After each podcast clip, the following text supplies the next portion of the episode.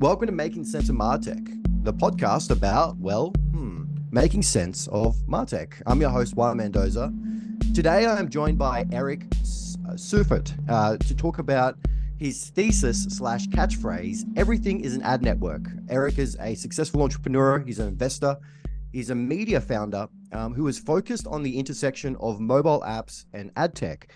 Now, Eric works has worked a number of ad tech roles in Europe, which led him to founding and exiting an analytics platform uh, for mobile developers called Agamemnon. Um, he is now investing in companies in the ad tech space with uh, Heracles Capital and runs a the deeply respected and always interesting mobile dev memo. I'm a massive fan of his work, particularly in mobile dev memo.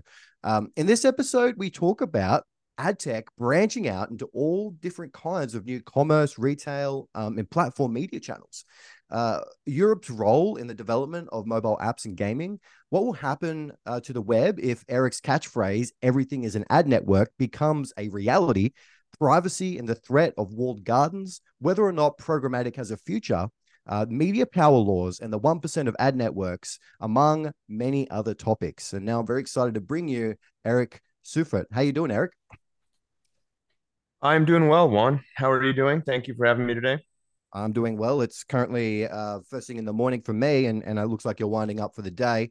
Uh, but I am very excited to have you on the call because you're a bit of a triple threat. You know, you're singing, dancing, acting. You do a lot of different things. You're a tech founder. Now you're an investor, and you operate a really successful um, media company, which is uh, Mobile Dev Memo. Um, I want to ask you, uh, just to kick us off, which role do you hate the least? Um, well, uh, I don't really hate any of them. Um, so I'll let me just flip that around and which which do I like the, the most? Um, that's a good question. So I, you know, I, I founded a company and sold it, but I haven't. Uh, I don't. I'm not. You know, uh, what I would consider like a serial entrepreneur. I mean, you, you, meet a lot of entrepreneurs where that's all they could do, right? Um, yeah. you, you could not see them possibly ever being employed or uh, working for someone else. And, and, and sometimes I think that's, uh, that's the result of like a character flaw. I, I think it's not necessarily a good thing, right? if someone, if someone's just like sort of incapable of holding a job or, you know, uh, of, of, of successfully being employed, that's, it's not necessarily a good thing. Um, but but you, you, know you meet people that that fit that prototype where they just could not function in a in a job in a, in a sort of like I, I don't even want to say corporate environment because you know startups aren't that, but they, they just could not function in a setting where they had a very specific um you know uh, slate of things that they had to do in a very uh, prescribed way, right? You meet people like that, and and I'm not. I don't. I don't think I fit that profile. I, I could have a job. I just don't, but I could if I if, if if if there was one that was really uh, appealing or or just you know um kind of uh, uh you know was was a match for my personality or, or my interests. I, I could I could be employed at some point. I'm just not. Um, I'm self-employed. I, I run a fund called Heracles Capital. Um, I, I do, you know, a, a reasonable amount of consulting. I, I have uh, an in-house role at a company called Fabulous, which is a health and wellness uh, app developer. And I write my blog, Mobile Dev Memo, which has like a subscription component. So I, I make money from that. I, I, do a smattering of things, but but um, yeah, I don't have like a full time, you know, job, which is the only thing that I do. I, I, don't, I don't, I don't have that. And, and, and I, I don't know if I ever will, but, but it's not to say I couldn't. Right. And there are people for, for whom that is true. Um, but, but of those things, which, which do I like the most? Well, I, I like them all equally well. I think they all fit into like, uh, in, into a, a day to day or, or call it like a week to week, uh, that, that I enjoy very much. And so I think if, if you, if I would eliminate any one of those, I'd be, uh, less fulfilled, uh, intellectually, uh, financially, uh, certainly, but but but I don't I don't think any one of them ranks above the other in terms of just how much I enjoy it. it they're they're all very different, right? So like running an investment fund, that's that's a very specific type of work to do, and and a lot of that is uh, staying abreast of trends. Um, you, know, uh, staying connected to your network and and like sort of constantly uh, asking people what they're working on and and being aware of moves that people are making, being being aware of things that have have grabbed people's interests because those could be interesting investment theses or they could represent interesting investment theses. Um, you know, writing the blog is is very much a, a, an exercise in doing research, right? Um, and you know, like ver- the various like you know kind of consulting projects I do, I'll, I'll, most of which are around transactions, right? I'll work with uh, an institutional investor when they're going to make an investment, um, and and that's that's that's uh, you know a an exercise in um, evaluating the commercial potential of, of companies and trying to determine how they fit into the landscape. So, so all these things kind of fit together and they're almost like reinforcing of each other, right? I think I'd be a worse off investor if I didn't run Mobile Dev Memo because Mobile Dev Memo requires me to stay uh, at the very sort of like bleeding edge frontier of what's happening in the mobile ecosystem. And I think I'd be a worse writer if I wasn't investing because, um, you know, investing requires me to sort of like dive deep on, um, on on uh, on emergent trends and and and kind of determine how how those will fit into the emerging landscape. So I think all of these things are sort of like reinforce each other and they fit very nicely into my day to day. Yeah, it's a, it is impressive. I mean, you know, even on, on my background, you know, we I run multiple projects, multiple media products, you know, and juggling all the plates sometimes can be extremely frustrating, but sometimes it can be really rewarding. As you say, if you work on the right things, they should compound on in, in on each other, right? The media work and the research fuels the investment theses. The investment theses gives you the impetus to write and to continue to do that research, and then you're growing an audience, and then obviously that's deal flow and a few other other opportunities in terms of consulting and and other work as well. So you know, it it sounds like you've created this virtuous cycle. How many years have you been now in this, and you know how do you stay i guess excited about it and and you know enthusiastic about the work and to keep um, that cycle going? Well i don't you know there's no there's there's no plan b here.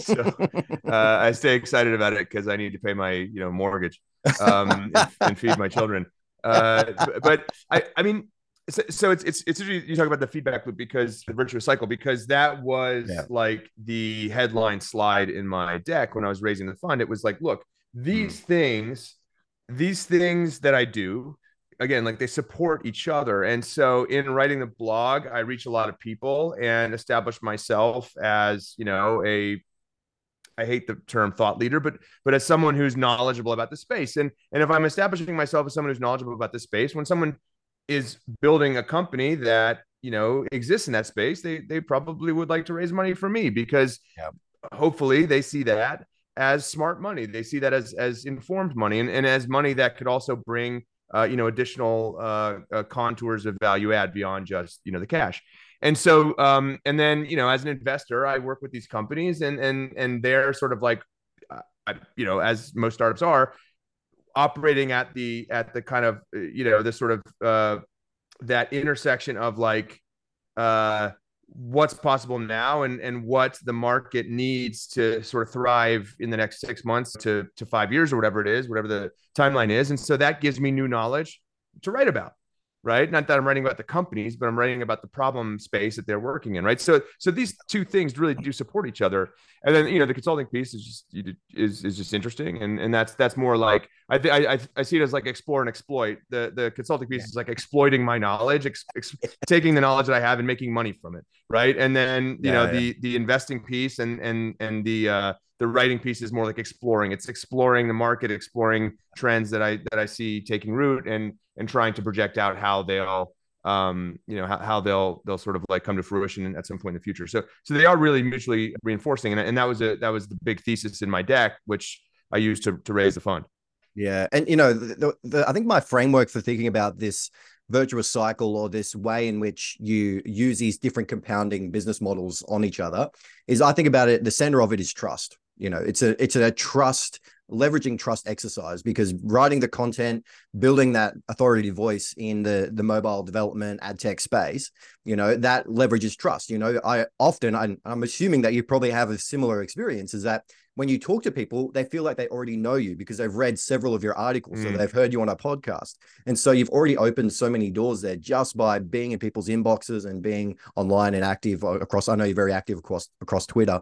And so, you know, it's it's interesting to hear you sort of sketch that out as a as a methodology to build more trust um, with your industry, but also with your um, your portfolio, and then your consulting customers and your subscribers. You, and congrats on the I think a mobile dev memo just converted to a paid subscription not too long ago. Was it six nine months ago when you converted mobile dev memo to paid? It was mid April, so so was that five oh, months ago? Yeah, five months. Yeah, ago, it, well, so, yeah. but the the sort of the the hey, I, I I know so much about you phenomenon is kind of a double edged sword. Yeah. Right. Because I've had cases where, you know, I, I, I read, you know, I read about topics that are somewhat controversial or, or contentious. Mm-hmm. Right. And, and I, I don't, I'm not like a polemicist. Right. And I don't, I don't think my writing is like tendentious and I try not to be, I try to, I try to be as objective yeah. as possible. Right. I, I, I mean, I obviously have, you know, everyone does, everyone has biases and, and everyone is rooted, you know, intellectually to some kind of ideology. I try to put that aside. You know, sometimes I'm probably not successful about that, but I've had people that have read my pieces on, or like, you know, they'll, they'll read like one piece, and usually it's, I'm blanking on the, the title. Um, Apple robbed the mob's bank. Yeah. Right. If someone if if someone is only superficially familiar with my writing, it's because they read that one piece. Yeah. And they drew yeah. they drew a lot of conclusions. They extrapolated a lot of conclusions about me from that piece. Mm. And that pro- that piece probably was the most tendentious piece I've ever written, right? Yeah. And so I'll have people that think I'm like anti-privacy or something. Like, no, I'm, I'm familiar with your work. You hate privacy. You mm. are a, a data extraction maximalist. You you think that personal data um, it should not be protected in any way whatsoever. And, yeah. and it's just fair game. And all of it is fair game. And I'll say, no, I don't think that. And, and here's all this other stuff I've written yeah. Uh, that sort of like clarifies my position. And it's much more fulsome yeah. represent, representation of my position. Well, I'm not familiar with that. I'm just, yeah. but you wrote that one thing one time. It's yes, fine. But, you know, so people will have like, they will have what, what they believe to be very ex- expansive understanding of me and my yes. position from writing One Piece or from having read One Piece. Yes. Right. And so they'll have like a sort of very strongly held opinion about me based on interacting with one piece of writing of mine. And mm-hmm. that obviously there's a downside to that, right? Like people, you yeah. know, cast, you know, some like some very extreme judgments about me based on one piece of writing. But but that's not my fault. I mean, anybody who would jump to conclusions like that is not being very intellectually rigorous. But but yes, I mean, you could have just encountered one of my pieces of writing, instantly put me into a box, yeah. and you know dismissed everything, anything else I'll ever say. And I've had those kind of mm. um, encounters on Twitter. But yeah, so like it, that, it's it's it's nice when you're preaching to the choir and, and you know you meet people yeah. at a conference and be like, oh man, I feel and you know I feel like I know you so well, and it, well, yeah. if you like what you've read, then yeah. that's the conclusion you come to. Yeah, it's it, this this common wisdom. I think it's a bit of a fallacy in the the media world where you know Scott Galloway said this not too long ago on the Pivot podcast, where he said, you know, if you're not causing a controversy, if, if you're not creating a, a group of haters that you know think badly of you or severely you know uh, disagree with your positions, then you're not doing anything right. You know, you're not right. building your audience big enough. And, you know, I, I take that with a grain of salt. I think that, you know, controversy, if you're not intentionally trying to stoke controversy, you know, like Scott Galloway is really famous for, you know, being very controversial on many points um, and very and provocative as well. Um, I, I, would say that you know if you're after a sophisticated audience, uh, you know, mature people that are you know very well developed in their career, they they try and shy away from controversy. They don't like it. You know, that's my my experience with the Martech Weekly. You know, I'll write something and people say, their, their feedback would be, you know, that's too um, controversial. It's it's too hard one on one point. Another guy uh, right. uh, that is uh, is obviously very big in this is uh, Ed Zitron. You know, he, he, writes a lot about ad tech and he's very negative, very critical about ad tech, and often he takes a one side. I think, but I think this common wisdom that if you're not creating controversy, if you're not creating haters, you're not doing the right thing. I just think that I don't think that's the right way to think about media. I think it should be as you're doing. You're actually serving a specific community of people, and you're trying to give the best, most objective point of view on all the amazing things and, and critical things that are happening in the space. You know, so it's it is a challenge. I mean, like walking that tightrope on. You don't want to unnecessarily create controversy, but you are going to get haters. But try not to strive for that. You know, you know, social media thrives on controversy and conflict, and I try not to do that as much as possible. But it's a great point you raised. There is a dark side to that um, media awareness, I guess. But um, I want to take a step back and and talk about your uh, your background, your your working background, your career. You know, you started your career in Europe um, and you worked for uh, several different companies in the space until founding your own. Um, and again, you founded that in Europe. And in our last conversation, you actually said that Helsinki was kind of functioning as the capital of mobile development and mobile gaming, um, right in the early days of the Apple App Store and Android coming into market back then in the, the late or the early 2010s. And I wanted to ask you, I mean, what? How do you see Europe's role in the global mobile development market? How do you see it? Are you still are very optimistic. Obviously, you're not in Europe anymore, but I, am curious as you see the Europe market for mobile development and ad tech. So Helsinki. So I think it's really important to talk about the timeline here, right? So yeah, App Store uh, found you know was was introduced to the world in 2008. IAPs in the App Store introduced to the world in 2009 in both uh, Google Play and the App Store, and so that was uh, that was a while ago. Um, Helsinki is where Nokia was based, right? Mm-hmm. Uh, and you know, for for long before that, long before the App Store was even a sort of a a vision in, in Steve Jobs' brain or whoever's brain. Um, it, Nokia existed in Helsinki and was the kind of like world leader in in I want it's not not smartphone but but cell phone production I guess. Eric, um, are you are you telling me Eric that uh, Snake? Do you remember that old school game on the thirty three fifteen? That was developed yeah. out of Helsinki. I can imagine that game was so virally like can you imagine something similar today where it was the like pre-installed on millions of phones you know or game you know became like a cultural icon? Because that's an interesting point you raised. Like nokia um or nokia as you pronounce it was yeah founded out of europe you know and pioneering mobile technologies for many years before apple came along and android. So yeah it's a good point well, so uh, Snake, I think they they bought from some other oh, vendor. I don't think I don't think it was it was that that software was developed by Nokia, but but but anyway, there was a deep concentration of people that had experience in uh, whatever call it human handheld technology interaction, right? And so it makes sense that that would be a hub of sorts, right? And so, but for mobile gaming, it it definitely was the the epicenter of sort of that vertical for a very long time. I mean, so you had Rovio that was founded in Helsinki uh, actually at Espoo, and that's where Nokia was. Espoo is like a suburb of Helsinki. Um, so Rovio was founded in Espoo, and and and the the first company that I worked, the first gaming company that I worked for was called Digital Chocolate. That was um, that wasn't founded in Helsinki, but basically Digital Chocolate had acquired a studio based in Helsinki, and that was kind of where a lot of the games were developed. They had studios kind of all over the world, but they had acquired a, a studio called Sumea, which was founded by the people that went on to found Supercell right? So when I joined Digital Chocolate, the the founders of Supercell had just left. They had left a couple months earlier to go found Supercell. But they were the founders of those people were the founders of, or I think some of them were the founders of Sumea, which was acquired by by uh, Digital Chocolate.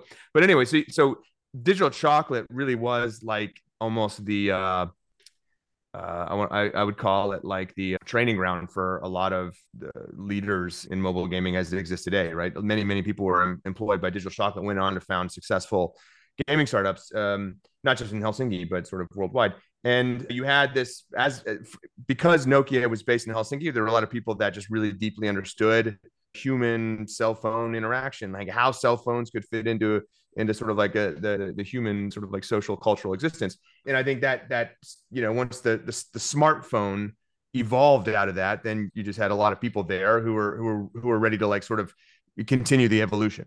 And so, but you had so again, Rovio, uh, Supercell, you know, both founded in in in Helsinki, and and and I think both of those companies um, did a lot to establish mobile gaming as a, a sort of growth category as as as because because you have to remember like in 2008 2009 i mean people didn't ever, no one I, I, think it was not a consensus opinion that mobile gaming would take off that people would want to play games on their cell phone if you think about like what if you think about like the the form that gaming took at that point it was console it was console it was pc console right and yeah. so the screen was too small the, the you know the graphics were in, far inferior um the latency was too great and yeah. and and you know that just the controls were awkward right? And so you know people sort of dismissed outright the idea that people would play games on their phone or on mass right? Like that that would be a, a large yeah. category. And it took i think angry birds to prove that there's some interesting um, examples of experiments in this space with Nokia did um,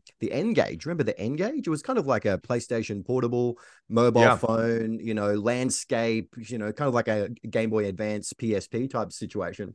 You know, so there's interesting experiments before the iPhone came out of like that blend between. You must have been right in the middle of that. You know, how do you develop a game for N-Gage versus a landscape phone or a flip phone like the Motorola? You know, it's a really interesting sort of landscape of experimentation back then. I can imagine.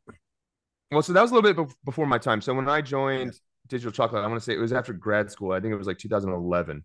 Got it. And um, you know, the iPhone was still not really considered like a gaming platform, right? So when what we were, we were building games, we thought we were building games for what we thought was the next big growth platform for gaming, which was Facebook Canvas and just and basically like Flash and, and HTML5, and that was kind of short lived, right? So really, what Facebook did with its uh, kind of treatment of Zynga or just treatment of games, but primarily Zynga was like they pulled the rug out of that format of games, right? Oh. When they when they sort of because the thing is, yeah. gaming existed on Facebook only only as a result of like the benevolence of Facebook in terms of driving engagement through notifications. Yeah. If that had never been done, if, if Facebook had decided not to like promote games in that way, because it was like very aggressive, right? Mm-hmm. People people thought that was virality, but it wasn't it was like forced promotion or something. It was just it was just free media that they gave all these game companies. Because because yeah. if you would play a game, you would spam all your friends. Hey, this guy just you know harvested some corn in Farmville. As a result of that, like kind of gift of yeah. just sort of like unsolicited promotion that mm-hmm. Facebook you know bestowed upon mostly Zynga, but a lot of other game companies that that that allowed that format to take shape. But as soon as they stopped doing that, it just it just it just became like a desiccated wasteland. I mean, like like yeah. Canvas, like Facebook Canvas gaming basically died the yeah. day they cut off the fire hose of notifications that that essentially provided distribution for those games. And so then all of these companies were like, okay, we have to shift. Where, where do we shift to? Uh, well, let's go. Let's just port our games to mobile. Let's port our games to the App Store and and Google Play. And keep in mind, like I was talking about Rovio and kind of paving the way for with Angry Birds paving the way for people to to understand that they could play games on their phone. That was a paid game. That the freemium the freemium model hadn't really taken root, right? And so the freemium model was very prevalent on Facebook Canvas. It was not at all prevalent on smartphones on on Google Play and and iOS. And so it was when Canvas gaming no longer was viable because Facebook basically cut off that distribution mechanism that these companies said, like, well, let's try to make this work on mobile. Let's see if we can take the freemium model and port it to mobile. And that's that started taking shape really around that same time that I joined Digital Chocolate. And that's that was part of the big initiative that I was I was working on is like let's port these games to mobile and see if we can get some traction on smartphones with the freemium model.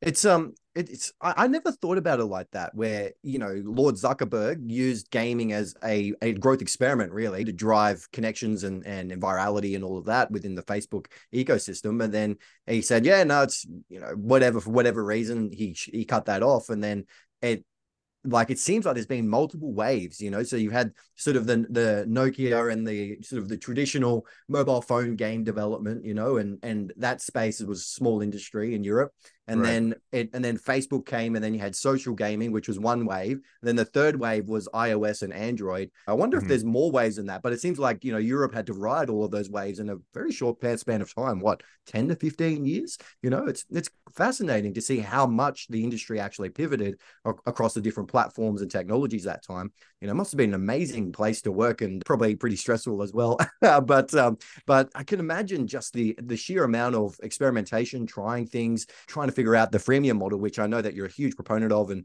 you've done a lot of research and even written a book about. So you know, there's there's so much in that. Um, but we could talk about the mobile gaming industry all day, and I would love to do that. But I want to get to your thesis. The thing that is really attracted to um, your writing and your constant Twitter threads is your catchphrase. Everything is an ad work. It's hilarious. It's caught on in the ad tech space. you know, yeah, yeah. I think you've created a bit of a movement, Eric, which is which is cool to see. I mean, you know, because you're pointing out all of these really interesting examples of these platforms and these companies never getting into the media business, but all of a sudden they're getting into it. Um, but could you give us a bit of a landscape into how the ad industry is changing right now? What is this thesis? Everything is an ad network.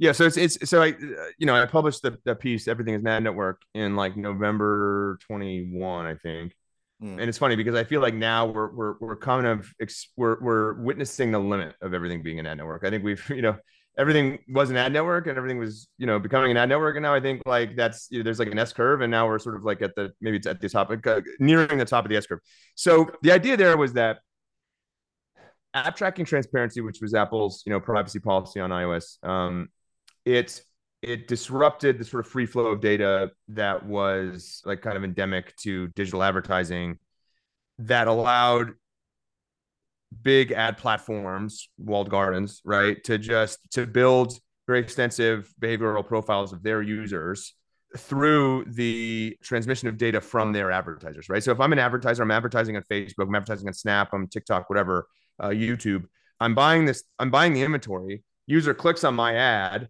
um, and then I have a pixel or I have an SDK embedded in my property. And what I want to do is I want to send uh, notifications of any conversions that those users do back to the platform. Because if I do that, that that, that platform's knowledge of those conversions will improve my campaign going forward, right? So if I say, hey, look, this user you just sent me, they're a great user. They just bought some jeans or they bought some coins in my game. Then the platform says, okay, well, that's that's nice to know. So what I'm going to do is I'm going to mark that person down as being a purchaser of that thing, whatever it was. And then I'm going to take that knowledge and I'm going to look at that person and I'm going to sort of deconstruct them across a number of different dimensions and then i'll go look for other people that sort of match their profile based on that sort of like dimensionalized matrix and then i'll send those people that sort of fit the same profile as that person that just converted I'll send them your ads because I think they're a good fit based on the performance of, of, this person and not just any singular person. It's a groups of people, but but at a high level, this is kind of the the the, the feedback loop. And also, by the way, I just learned something new about that individual that bought something from you. And so the next time someone that's selling something similar to what you were selling wants to buy ads, I'll send that person to their ads. So basically, they create these enormous data co-ops where they have behavioral profiles of, of all these individual people and they hmm. could target ads to individuals right and so that was a very very lucrative business and that was uh, it, dominated digital advertising for a very long time i wrote a piece in 2016 called facebook and google own our eyeballs and and the idea there was that i think the iab and, and in conjunction with like pwc or something had issued a, a, a study saying that like Facebook and Google were catching 89%, capturing 89% of all the growth in digital advertising in 2016. Yeah, sure. I mean, yeah. almost all of it, right? Mm-hmm. Why? Because they had built these machines that and that enabled these feedback loops. Now, they were very different companies, right? They're not the same at all. Facebook is a very different advertising system than Google, but nonetheless, they had built these enormous like data harvesting machines that operated in that way. And so, um, you know, I, I so when when that free flow of data was disrupted, well, then it created the opportunity for it. So, so if if third party data and the ability, so the ability to capture third party data rendered a company more powerful uh, with respect to its digital advertising apparatus, its digital digital advertising uh, uh, platform. Well, then losing that rendered the next best thing with something not quite as powerful, but still nonetheless powerful, which is first party data. So if your ability to just collect a bunch of third party data, the, the magnitude of that ability placed you in the league table and in the sort of like prioritized ranked list of, of these companies. Well, then once once the ability to do that, once the ability to aggregate third party data was sort of cut off, then the next sort of most valuable resource would have been first party data. And so that allowed companies that had vast amounts of first party data to monetize it by layering ad networks on top of it right? Whereas that that it it it, it was like it wasn't even competitive before because there's no if if you would if you were able to sort of like insert yourself at the center of this vast advertising ecosystem and collect data from all the participants of course you'd have uh you know you've you'd have access to more data than any given company could on a first party basis. But once you lose that ability well, then companies get ranked or or they get prioritized in terms of their advertising effect just based on the size of their first party data. And so what happened when ATT was rolled out and the ability to collect third party data was like greatly diminished? Well, then all these companies that had vast amounts of first party data recognized they could essentially monetize it by layering ad networks on top of it, right? And so that is everything is an ad network. So Facebook, well, I call Facebook the everything store for advertising. No matter what you were advertising, you could go to Facebook and they would find you relevant customers because they were collecting data from like the entirety of the web and the yeah. mobile app, app ecosystem. but once they couldn't do that, then what's the next best thing? It's going to a company that has a bunch of first party data that's contextually relevant for whatever yeah. you want to sell. Right. Mm-hmm. And so um, then, okay, it's like, well, Facebook won't have good data for cosmetics buyers anymore because they're not um, they're not receiving that from all the mm. cosmetics advertisers anymore because they can't. So if I want to sell cosmetics, where do I go? I go to Ulta Beauty, which launched the retail media network, and they have the next best thing, which is something like 35 million uh, profiles of cosmetics buyers, right? And so I would go to the retail media network operated by whatever retailer uh, had uh, contextually relevant data for what I'm going to sell. So it fragmented the market based on contextual relevancy, right? Because there's no one singular hub that collects data about everything, but that allowed these companies to build these retail media networks because they had the data, right? Yeah. So it basically just prioritized first party data over the ability to collect third party data. So that's the thesis behind everything is ad network. Now, this idea, it, I, I, feel like it's just uh, observably true. I mean, and, and you saw the explosion of retail media ne- uh, networks over the last couple years, I feel like a we're reaching like a saturation point because the problem with that is there's only so many. You know, there's there's an overhead cost to operating across like for any given any given sort of like purveyor of advertising. There's an overhead cost right? And so i can't you know go from i'm only operating on facebook. I'm an smb that only operates on facebook to oh, i'm an smb that now operates across 20 different networks. There's you know a tremendous amount of like analytical uh, effort that goes into managing any given network right? And then especially if you have different formats that require different creative sizes and and the media types you have different reporting apis like every every additional network just incurs additional overhead cost right and so there's there's a there's a sort of like diminishing return on that and then there's just you know companies that it, it, it just doesn't make any sense like we're just not we, we, we're just not equipped to do that right? So, so having all of that be standardized was actually really, really efficient to go to just to just to Facebook, which had all the data and they could, yeah. you know, they had one API and their tools were actually like really easy to use. And they, and they, they had a bunch of, they had a bunch of, what, what do you, what do you call it? Like machine learning assisted bidding types like mm-hmm. app event optimization and, and value optimization and now like advantage plus they had the capacity to build those types of things which, which are totally out of bounds for like a retail media network. They won't ever yeah. be able to build that, that, type of stuff. So there was like there was a level of efficiency that came yeah. with having all of that being concentrated, but mm-hmm. you give all these companies the ability to just basically monetize an existing asset, which is that first party data. Yeah, yeah. And you know, like I'm just going to count off like this is based partly on your research on all of the recently announced ad networks out there, right? So Kroger's, Macy's, Delivery Hero, 7-Eleven, Target, DoorDash, CVS Pharmacy, Etsy, Marriott Hotels, Activision Blizzard, yeah. Facebook Horizon, the metaverse space, Roblox, right. Reddit, um, Hulu, Xbox, Intuit, Zoom, Zynga. Zynga's been around as an ad network for a long time, but they recently revamped a bunch of stuff. Pinterest, Roku, WordPress, the new Bing, Disney, Expedia, Instacart, Uber, Shopify, eBay, MasterCard, Amazon, Home Depot, Walmart, and finally Apple. You know, those are just uh, a small sampling of the greater picture of so many companies are building app networks. And I think you beautifully laid that out for us and all of the pressures that are feeding into this, but also the opportunity, which is a lot of these platforms, which are quite a few of them are actually in retail and mm-hmm. e-commerce, uh, a lot of them are, are mon- looking for new ways to monetize. You know, outside of right. the thin margins of selling retail products or running a marketplace. And so, you know, you can see the incentive to build a platform so you can drive high high margin revenue. However, I think your point there around the the costs to manage and also deliver results. You know, like we've seen this with Netflix. You know, Netflix launched a, an ad network not too long ago, you know, in a cheaper tier and they've launched ads for the first time. And, you know, their first 12 mm-hmm. months have been pretty rocky. You know, they've grown their audience and, you know, they're getting there. But, you know, I, again, it's, it's one of those things where you know I look at the growth of Walmart and Walmart have done this so well uh, you know in that you know over 2020 to 2021 they were the fasting so from 2020 to 2021 they were fastest growing ad network just on revenue so faster fastest faster growing than Amazon Google and Meta you know and that's a retail mm. traditional retail you know so there's I feel like there's a one percent a power law here for you know these new retail media platforms and and ad networks, and then there's kind of everyone else fighting for scraps. You know, do you see it like that? Do you see there's these power laws working out? I, I feel like there's the companies that own the lion's share of data that haven't gotten the ads yet, like the Apple and the Amazons and the Walmarts of the world. They'll be the real winners out of this thesis, which is the everything's an ad network. Yeah, no, I I I think so. So uh, to add a couple more to that list is Dollar, Dollar General, Ulta Beauty, Lyft has uh, and so I mean, there, you know, it's it's. Did you say Lowe's? I think you did.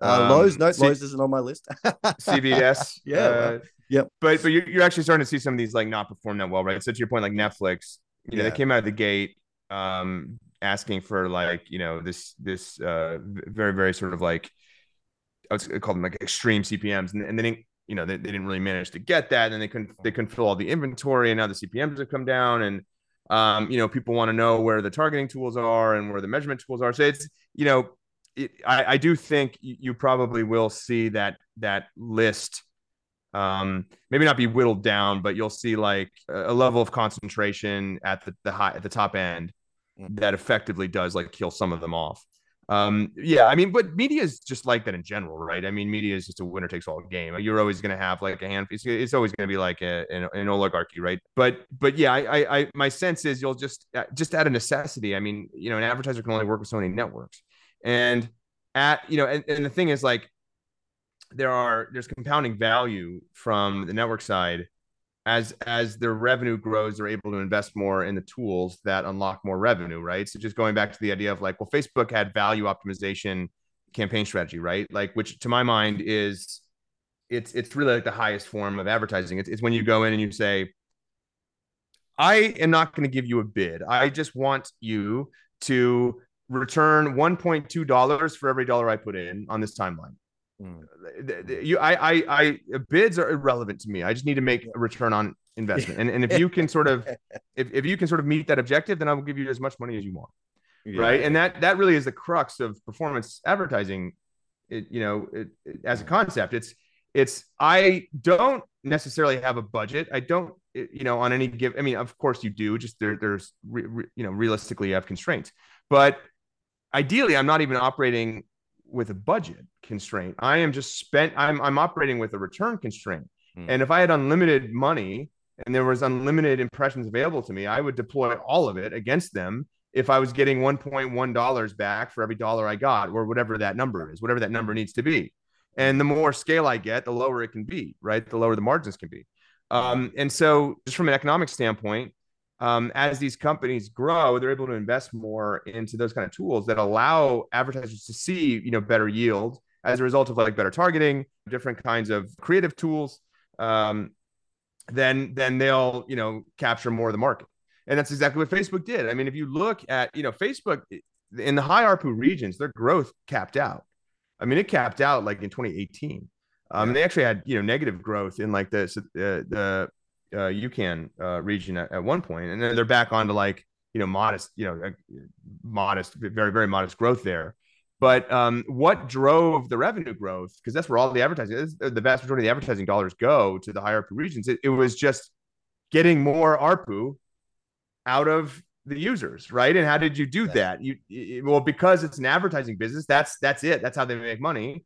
It's mm-hmm. through better targeting it's be- better pairing of this ad and this person that's most likely to click on the ad and then make a purchase right? And so like you know i've, I've written you know a, number of articles about this but like you know I've talked about like how there's basically like four ways for an ad platform to grow revenue right? Um you know there's let me pull it up so i don't i don't forget. So you can increase ad load yeah. Uh, right? You can increase ad loads. You just show, show more ads per minute of engagement or whatever. So, well, yeah, that should increase that should increase revenue. The only problem with that is it could also increase churn, right? You could have like it could have you know negative consequences because when people their content experience has more ads in it, well, then they're they're more likely to churn out, right? You can increase reach, so just have more users.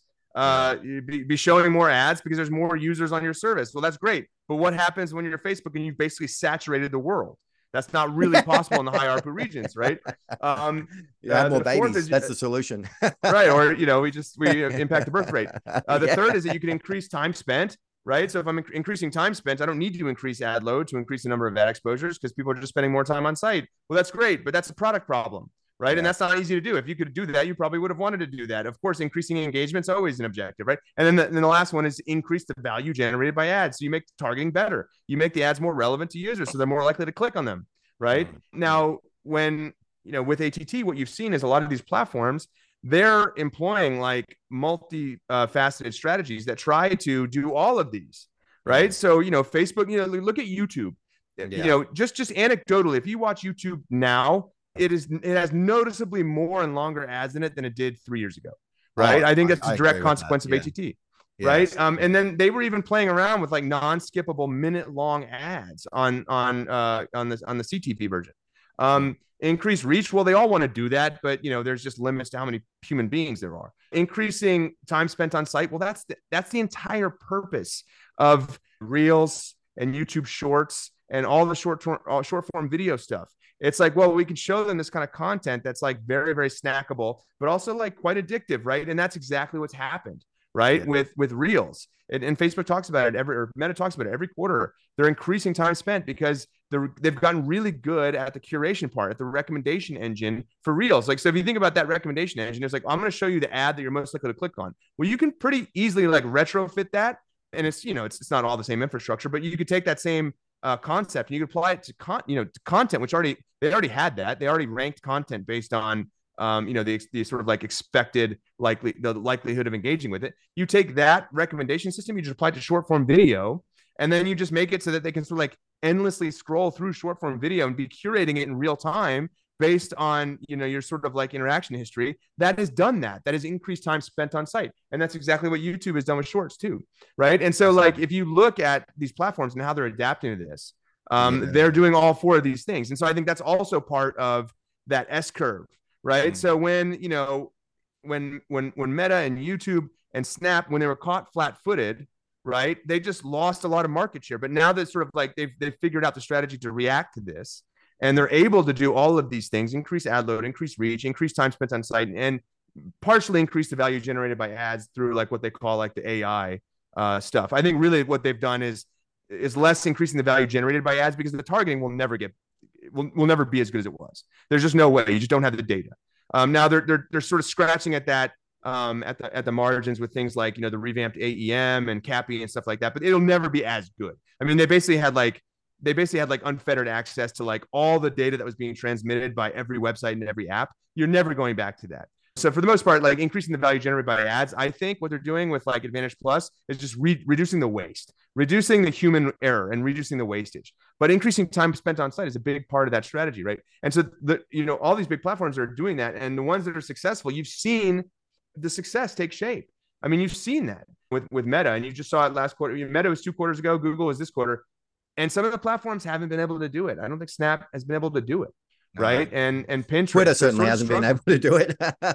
Twitter, yeah. yeah. Uh, so it, we'll talk about ad load increases. I mean, Yeah. you know, if they don't know by this point in time that I'm not clicking on a Cheech and Chong CBD gummy, then then they're never going to know. well, that's it. Uh, You know, there's uh, there's a point here about the fragmentation of this shift to everything is an ad network, which is these walled gardens, first party data rich environments. And you you mentioned the fragmentation, which I think is an important point. You know, I want to read you a quote from IPG Media Brands a couple months ago. They they launched what they call a unified retail media solution dedicated business unit. They say with 82% of CMOs finding standardization across retail media platforms a significant challenge, IPG Media Brands aims to bring transparency and trust to the space, powered by a unique tech platform focusing on unified audience measurement, optimization, and intelligence. The solution empowers brands with a holistic view of their performance, automated cross cross retail activation, optimization, and maximizing sales and profitability. So, what's fascinating about this shift, and I think you this point that you brilliantly you bring out, which is the value in a lot of media is that one platform, one interface, and scalable in, into an infinity in terms of you know better mm-hmm. margins, and then you've got this aggregation of most of the world's data or the internet data anyway. Now with retail media and you know walled gardens and all these fragmentation, each platform has its own rules, its own CPMS, Right. its own budgets, its own everything. Look, There's agencies like IPG Media Brands actually trying to step in and go, well, you know, for our customers, we can offer a portfolio of retail media platforms um, under the one framework or one structure, you know. And it's I think it's early days to see if the agency end of this will be, I guess, the the point of aggregation, if you'd want to call it that. But yeah, to your point, I mean, there's been a lot of advantages with Meta and Google and these large platforms just having a lot of the data. It makes it so much more scalable and efficient for advertisers.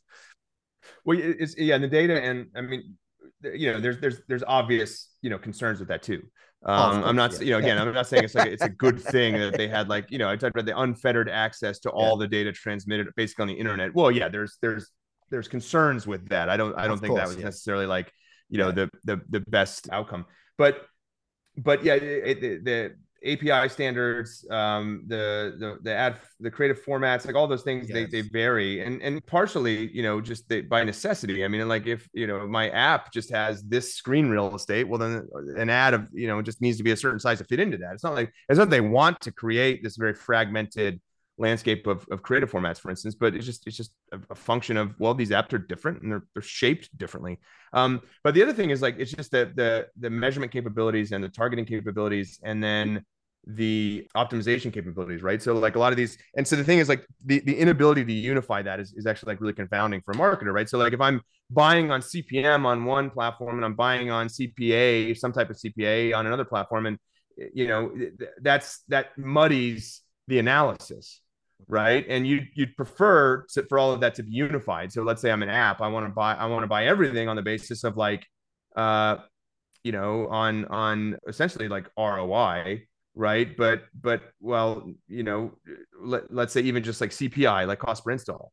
Well, like not every not every platform even offers that. So if one one offers CPM and I've I've got to go, you know, I've got to build my own sort of like uh system for estimating how many installs that drove because it, you know, I've got SKAdNetwork on iOS, but that's not in real time. And there's, you know, there's just a, you, would prefer for all of that to be unified. And, and the thing is like, and I think where Facebook benefits now and and the, the bigger and to your point about the consolidation and and and you know the the the sort of like um the, the top end of the the food chain you know just just have, having a higher concentration market shares if i'm if i have to build tech right. What where are you going to want to invest that money into? In the company that takes 2% of your budget? Let's say let's say it costs the same. It costs the same for me to build an api integration or it costs the same for me to build some sort of like analytics reporting tool or uh, or some sort of like uh, statistical uh, tool to estimate whatever I really care about, whatever I'm really trying to optimize for, like purchases or whatever, registrations. It takes the same amount of effort for me to build that for the company that spent 70% of my budget on and the company that built 2% of my budget. Why don't I just take that 2% and give it to the 70 and I only have to build the thing once? Right. Yeah. So that's, that's the, that, I mean, that's just, that, that's just like the, the, uh, you know, the, the, the reality for advertisers. It's like, look, this is infrastructure stuff. This costs money. I. I it, t- it, takes resources. And yeah, and, and the thing is, like Snap and Pinterest have been talking about this. Like there is a cost. They, they, have talked about it, like the adoption curve. It's like they just have to get in line. I'm if I'm going to build a CAPI um, mechanism, well, I'm probably going to start with Facebook because that's taking up a lot more of my budget than Snap or Pinterest is. And so, you know, Pinterest, Snap, I'll build it for you eventually, but you're not first in line. Mm-hmm. It's uh, it, it's the, I think there's, there's another angle on this, which is you know the trade desk continuing to build infrastructure for retail media. I mean, uh, when I was at ProgIO, actually, that exchange, I had a conversation with the folks at Macy's and the trade desk, and they talked about their partnership. They said, "Oh, you know, we looked at Walmart, We're like they're building a lot of their tech in house on their ad network," and they said, well, "We ain't got the resources to do that. We, you know, we're not mm-hmm. really set up and as a tech company to build that scalable infrastructure." So they brought in um, the trade desk, you know, and trade desk is right. they're promoting their UID 2.0, and you know they're trying to build that open format across these uh, potentially these walled gardens or first party data, you know. So, you know, you're starting to see um, people shift in, you know, you see folks like Lotame, also the trade desk, they're getting into CDPs and first party data technology. Both of them have a, um, a, a ad tech focused CDP. So, you know, I, I would say that across the industry, you're seeing a few different shifts. The agencies are trying to consolidate these fragmented channels. You're seeing the tech vendors trying to get more first party data into their systems, offering things like UID 2.0 and the infrastructure for um, some of these ad tech networks as well.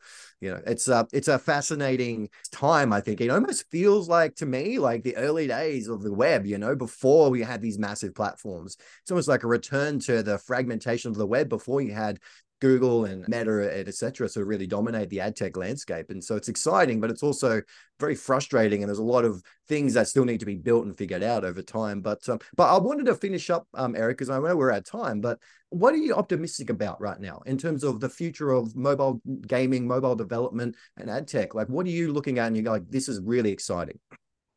Um, so I'm, I'm excited about a lot of stuff, right? So I think uh, I, I, wrote this piece a while back called uh, "Flying Blind," right? And so I talked about, um, the, you know, there's there's this, this, this example, there's this story that I that the the piece starts off with. There's I'm blanking on the guy's name. I need to look this up, but there's a guy, a pilot, right? I think he was an, he was an army, or he's an air force pilot, and he was the first ever person to fly a plane without instrumentation.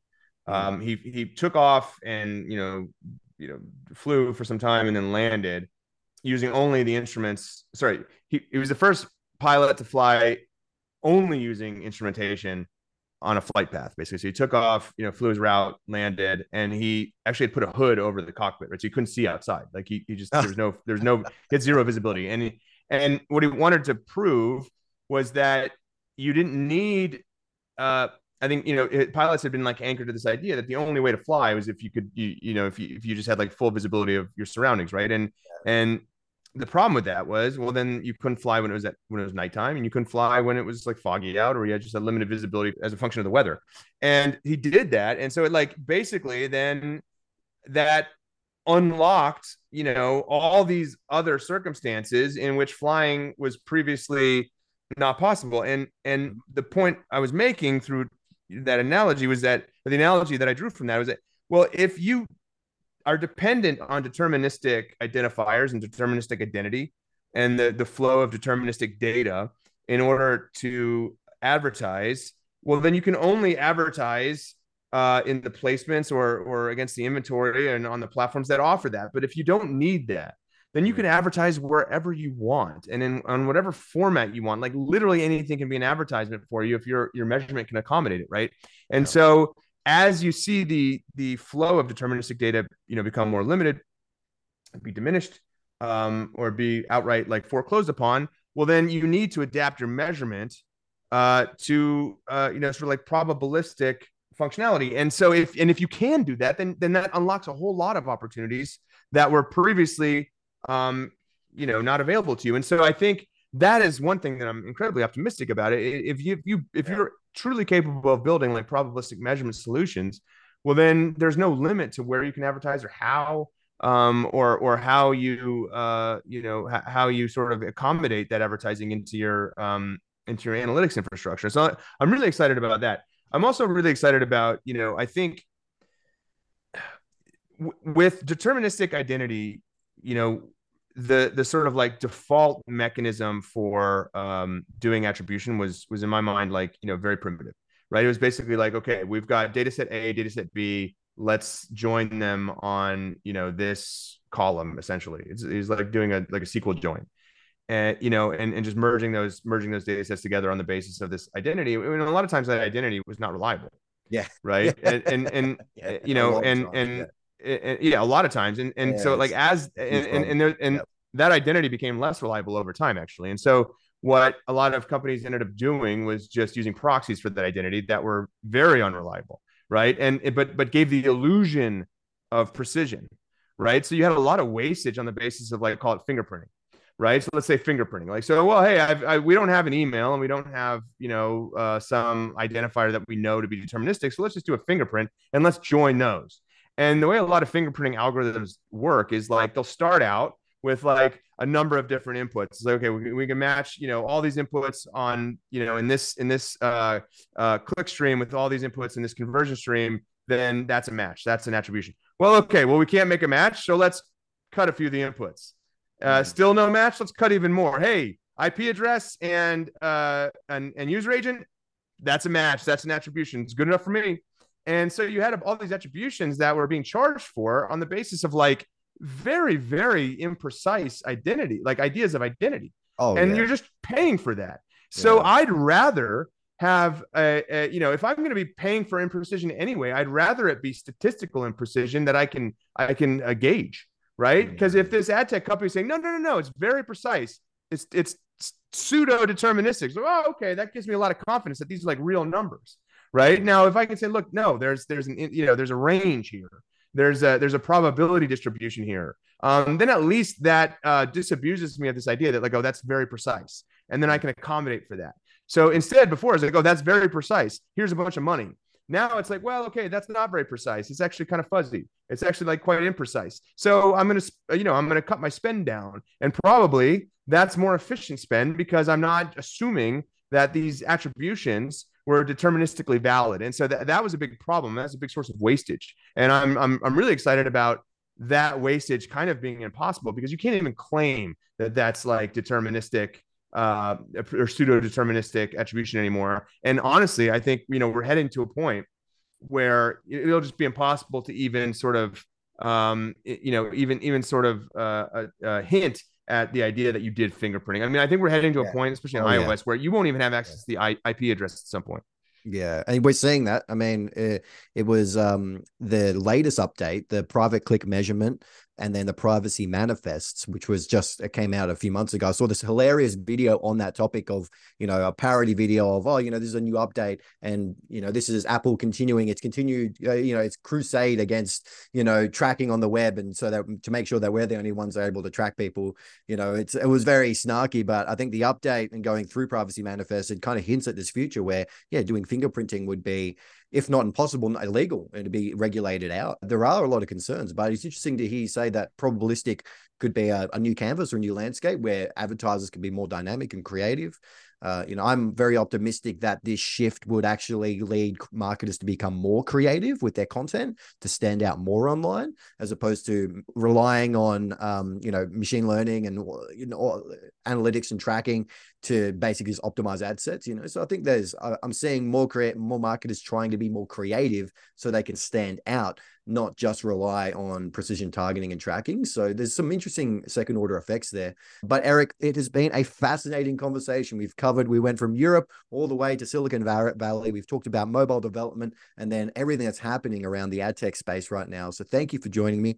Um, I want to throw to you. I mean, Mobile Dev Memo, I highly recommend people check it out, subscribe, buy a subscription because it's just an amazing resource uh, for this space. But where else are you active online? Where can we find you?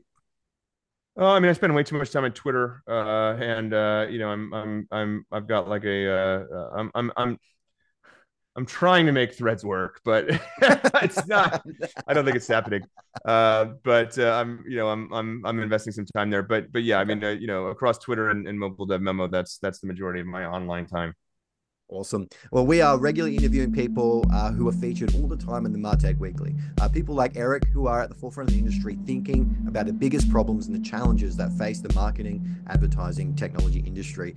Um, if you'd like to uh, read and stay um, on online with us, you can subscribe at themartechweekly.com. Otherwise, we'd love for you to leave a review if you enjoyed this podcast. Thanks for joining me, Eric. Thank you, Juan. Have a nice evening or have a nice day.